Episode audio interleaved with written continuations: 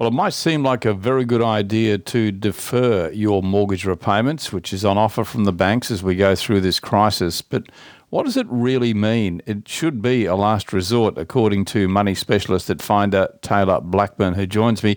Taylor, thanks again for your time.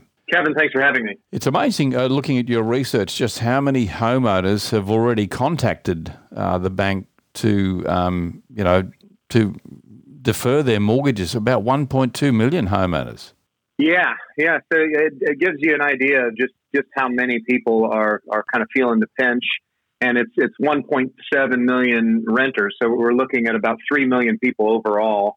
Um, that are trying to get uh, some help with their housing payment. Yeah, and you're looking at uh, 1.7 million renters there, as you said, um, and they're in obviously 1.7 million ho- homes that are owned by investors. So investors, whether or not they're mortgage holders, are still going to be struggling a bit too. So the numbers just get um, quite concerning. I would have thought, Taylor.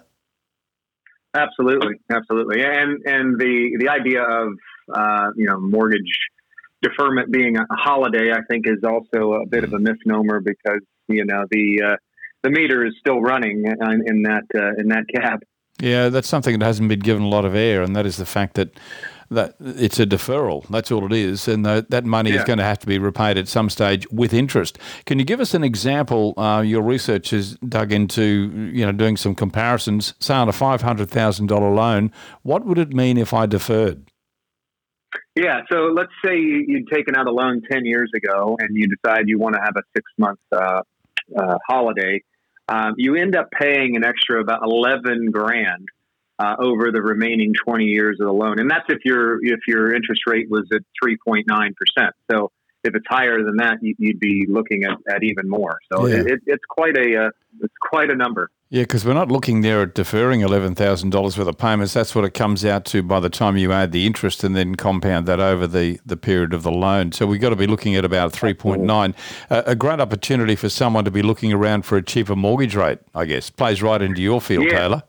It does. It does. It is a it's a good time to compare. In fact, the the latest ABS figures from March um, said that this is the there were more uh, more people doing a refinance, whether it was internal with their own lender or external, um, than they've ever uh, tracked. And the total amount, I think it's like $11 billion um, in terms of people refinancing. So it's definitely a good time. And uh, there are lots and lots of rates that start with two.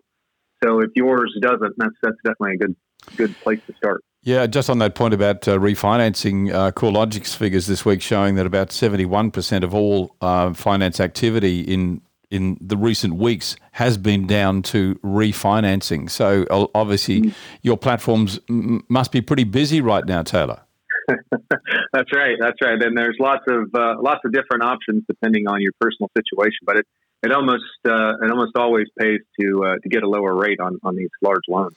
Is there any uh, demographic, any age group that seems to be uh, struggling more than any other? Yeah, it's definitely uh, it's it's hurting the, the, young Australians more than the older ones. So only about one percent of uh, baby boomers said that they were going to contact their real estate agent or their lender for for help, um, where it's about 26% when you talk about Gen Z and Gen Y. So um, quite a, a, stark difference. Um, whether you're you're just getting started or, or you're more established. Yeah, we're certainly going to be learning a lot of lessons out of this, Taylor. I guess uh, you know, cut down on our expenses, make sure that we do get out and renegotiate the mortgage to make sure we're getting the very best rates. A good time for us to be doing those, uh, developing those kind of disciplines. I would guess. It, it is, and and and that said, I mean, I think it's still um, it's still a decent time to be looking to buy. I mean, I know you've touched on this in a lot of uh, a lot of the other um, interviews that, that, you've done, but uh, there, there's still, you know, if you if you're somebody who has a deposit saved and you're looking to be opportunistic, I, think there because um, you know there are a lot of people in this situation. It actually uh, makes for a good time to buy in, in some situations. Okay, hunt around. If your mortgage uh, interest uh, doesn't have a two in front of it, then it's time to shop around. Finder.com.au right. has been um, uh, the site that we recommend you go and have a look at. Taylor Blackburn uh, is a money specialist from Finder. Taylor, thanks for your time. Thank you, Kevin.